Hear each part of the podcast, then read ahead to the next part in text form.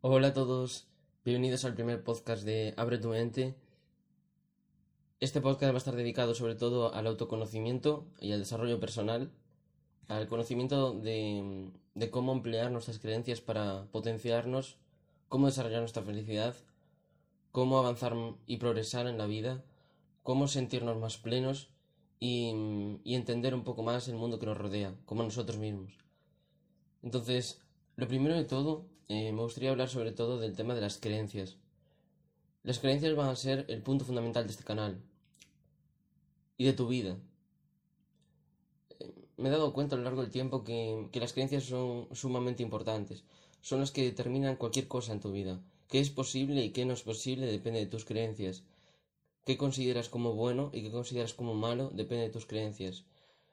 ¿Qué te hace a ti que te levantes eh, por la mañana y vayas a trabajar, pues también depende de tus creencias. ¿Qué te hace que elijas unos gustos u otros? Depende de tus creencias. Todo, todo, todo depende de tus creencias. Y siempre ha sido así, desde pequeños. Quizá no te, no te habías dado cuenta de manera inconsciente, pero siempre han determinado tu vida. Las creencias lo que hacen es impulsar a la creación de nuevos pensamientos. Los nuevos pensamientos lo que nos hacen es generar eh, acciones distintas, porque pensamientos distintos ocasionan emociones distintas y en función de una emoción, del estado emocional en el que nos encontremos, pues llevaremos a cabo un tipo de acción u otra. Em, también darnos cuenta de que acciones distintas, ¿qué ocurre? Cuando tú llevas una acción distinta, al fin y al cabo obtienes un resultado distinto. Entonces, al final, haber cambiado tu creencia te ha originado resultados totalmente distintos, resultados totalmente nuevos. Y resultados nuevos son un tipo de personalidad incluso eh, nueva como ser humano. Entonces, toda tu interpretación de la realidad, toda, depende única y exclusivamente de las creencias que tú tuviste. 100% garantizado, fácil. Y no es más. El problema de mucha gente es que, como las creencias se forman de manera subconsciente en nuestro cerebro, no ha sabido trabajarlas o directamente no se ha dado cuenta de cuáles ha formado. Durante la época de, sobre todo, eh, la infancia, los niños se encuentran la mayor parte del tiempo en estados de vibración cerebral alfa, alfa o incluso en muchos casos eh, en estados bastante, bastante más bajos, del estilo delta o en, en el caso de los recién nacidos en estados zeta en el estado, o sea, en, el estadio adulto, en, el punto en el que te encuentras ahora, la mayor parte del tiempo estás vibrando básicamente en frecuencias de vibración beta. Hay un autor que habla muy bien de todo esto, que es el, el doctor Joe Dispensa, que lo vio mm, básicamente desde el punto de vista eh, neurológico, lo vio desde el punto de vista científico y cuantificó con electroencefalogramas eh, cómo eran estos distintos estados de vibración. Hoy en día esto está muy estudiado y bueno, te hago una, rápida clasificación para que, para que tengas en cuenta y entiendas realmente de lo que te estoy hablando eh, los estados principales de vibración del cerebro. Eh, el estado de vibración del cerebro está asociado a eh, su nivel de sugestión, es decir, dependiendo de qué nivel de vibración cerebral estés tú a lo largo del día, pues vibrarás en una frecuencia u otra y serás más o menos sugestionable y eh, también están relacionados con los estados anímicos que tú tienes. No es lo mismo la vibración de la frecuencia de la felicidad que la del temor, la de la ira, la de la angustia, la de la culpabilidad. Normalmente los estados eh, pesados, que le llamamos, que son los estados de culpabilidad, ira, preocupación, desde donde no se puede crear realmente nada, eh, son estados de vibración muy, muy, muy baja. O sea, son estados de conciencia terriblemente bajos mientras que el amor, la alegría son estados sumamente altos, estados vibratorios sumamente altos. Em, vale, ahora que entiendes esto, eh, quiero explicarte exactamente cómo funciona. El, doctor Joe Dispensa eh, lo que hizo fue clasificar los distintos estados, no de vibración corporal, no de vibración energética, sino de vibración cerebral, que es distinto. Es decir, se supone que estados de vibración altos en cuanto a vibración energética corresponderían con estados de agitación mental baja. Y eso es importante entenderlo. Entonces, ahora vamos a hablar no de estados de vibración energética, sino estados de agitación mental. en, nuestra vida cotidiana eh, solemos estar la mayor parte del tiempo en estados de en estados beta. Los estados beta se caracterizan por tener niveles de agitación muy alta. Son estados de estrés, de angustia, de preocupación, eh, propios de la sociedad moderna. Eh, desde este estado simplemente vivimos en, el constante mecanismo de lucha y huida del ser humano, protegiéndonos, buscando pues puro egoísmo y, y satisfacer nuestras necesidades súper básicas. Es decir, desde aquí no podemos crear nada nuevo. Desde aquí estamos simplemente huyendo de nuestras creencias, luchando contra nuestras creencias o escapando de ellas. Estamos simplemente haciendo eso. Son estados, ya te digo, de vibración terriblemente eh, altos en cuanto a la vibración energética, perdón, eh, terriblemente altos en cuanto a nivel de agitación mental y terriblemente bajos en cuanto a vibración energética. Son estados simplemente de supervivencia. Hay distintas escalas y, por ejemplo, hay beta alto y beta bajo dependiendo de tu nivel de relajación, pero bueno, lo dejaremos hoy en, estados beta para que tengáis una idea. Cuando tú eres capaz de relajarte y, bueno, sí, de estar más de chill, eh, cuando ya no eres consciente sobre todo de la dimensión espacial ni, ni de la dimensión temporal, entras en, el, en lo que denominaremos los conceptos de fluir, eh, cuando estás haciendo una determinada actividad y no te das cuenta ni, ni del tiempo que pasa, ni del espacio en el que estás, simplemente estás haciendo la acción, la estás disfrutando. Esos estados eh, mucho más relajados se denominan estados alfa. Los estados alfa son mucho más creativos. Son los estados que se asocian sobre todo a, la inteligencia, al desarrollo de la memoria. Son, son esos estados en los que eres eso, terriblemente creativo. Em, por ejemplo, muchos pintores o, escritores entran en estos estados y crean obras magníficas. Em, tú también te habrás dado cuenta cuando estás estudiando por un examen o cuando estás incluso en el trabajo em, haciendo una determinada actividad y te pasa el tiempo volando. O incluso viendo una película en casa que no te das cuenta ni cuándo empezó la película ni el final porque te estás pasando muy bien. No eres consciente eso de, la dimensión temporal. Eh, estos estados eh, reciben el nombre de estados alfa y, son terriblemente importantes. Por debajo de ellos, si consigues llegar a un nivel de agitación mental todavía mucho más bajo, eh, te encontrarías con los estados de, vibración que denominaremos delta. Los estados delta eh, se caracterizan porque son estados de vibración terriblemente bajos, no solo es que no exista concepción temporal ni espacial, sino incluso no tienes ni la propia concepción del cuerpo, simplemente es la mente despierta son estados muy, muy bajos.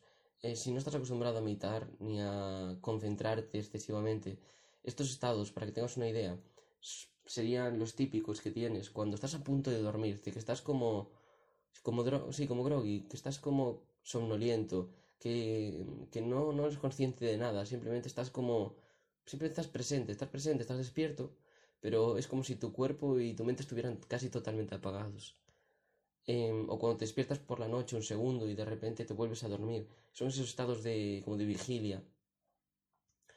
Cuando eres capaz de bajar todavía más tu nivel de agitación mental, te encuentras en los estados más bajos de todos.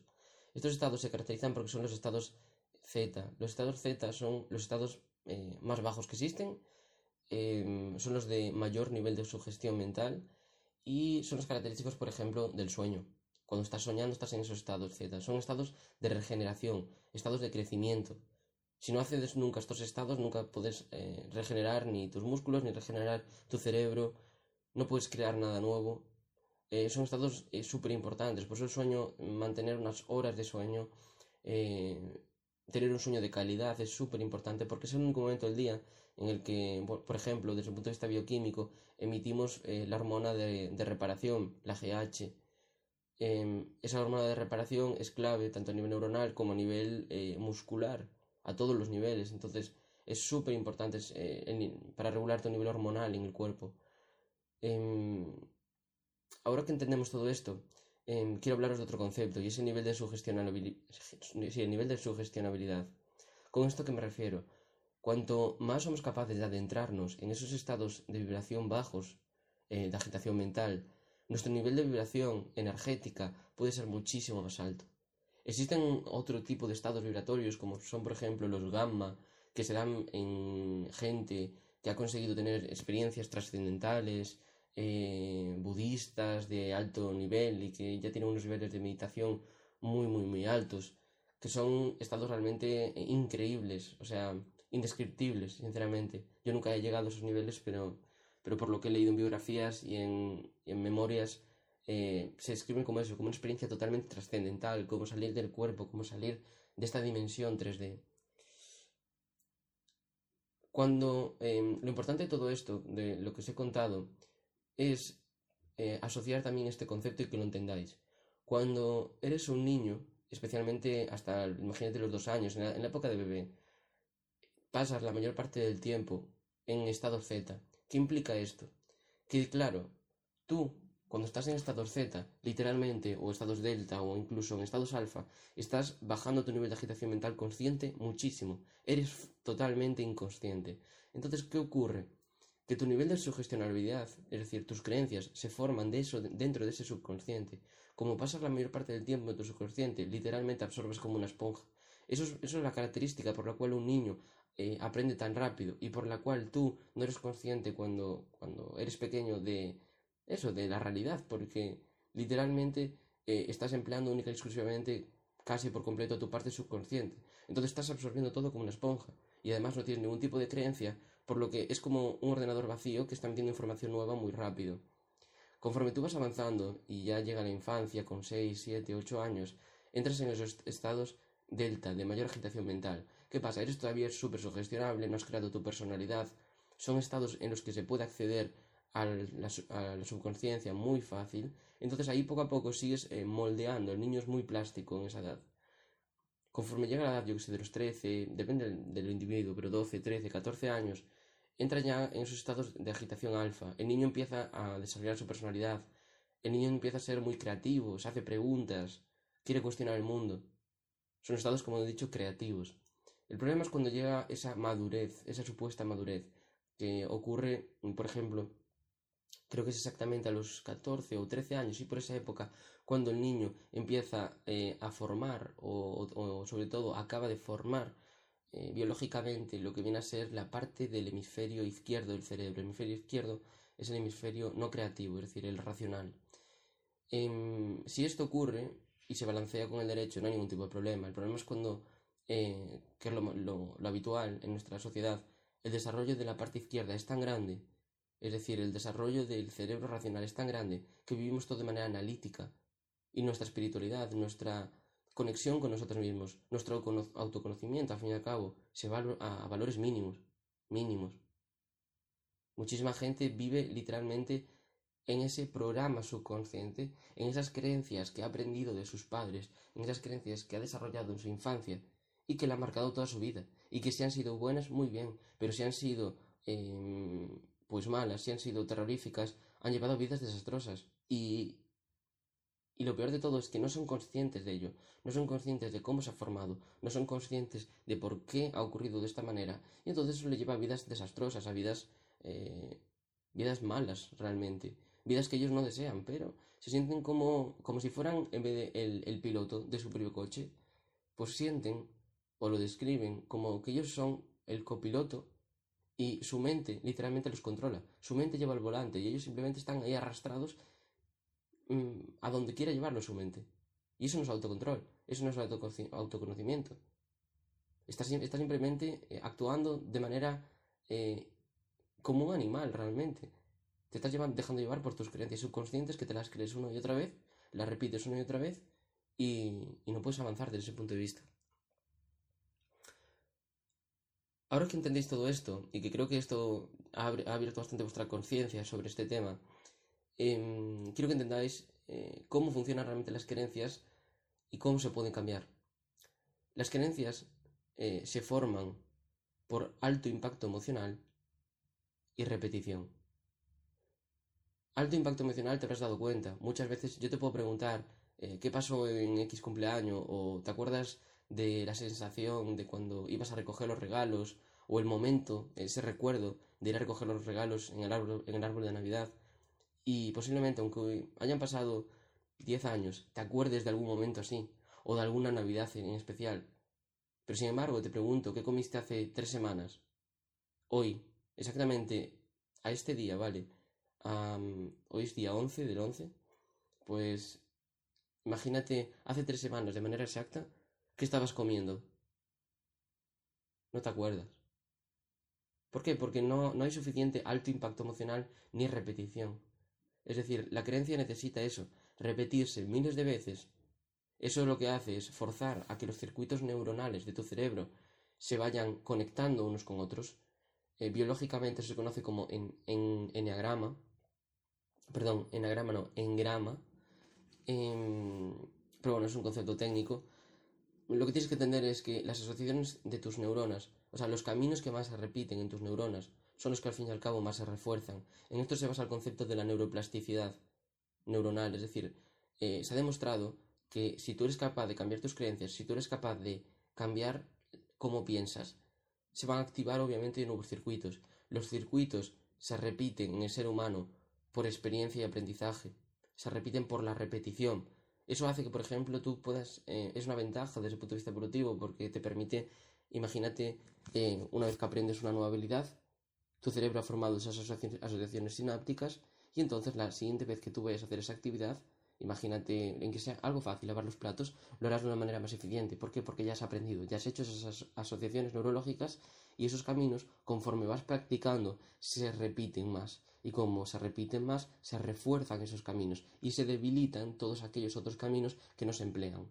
¿Qué problema ocurre con esto? Que si tú constantemente vives en una realidad transformada por tus creencias, totalmente subconsciente, en una realidad de miedo, de ira, de culpabilidad, de temor, de no felicidad, estás reforzando todos esos caminos que te llevan a la infelicidad y que te alejan de la felicidad.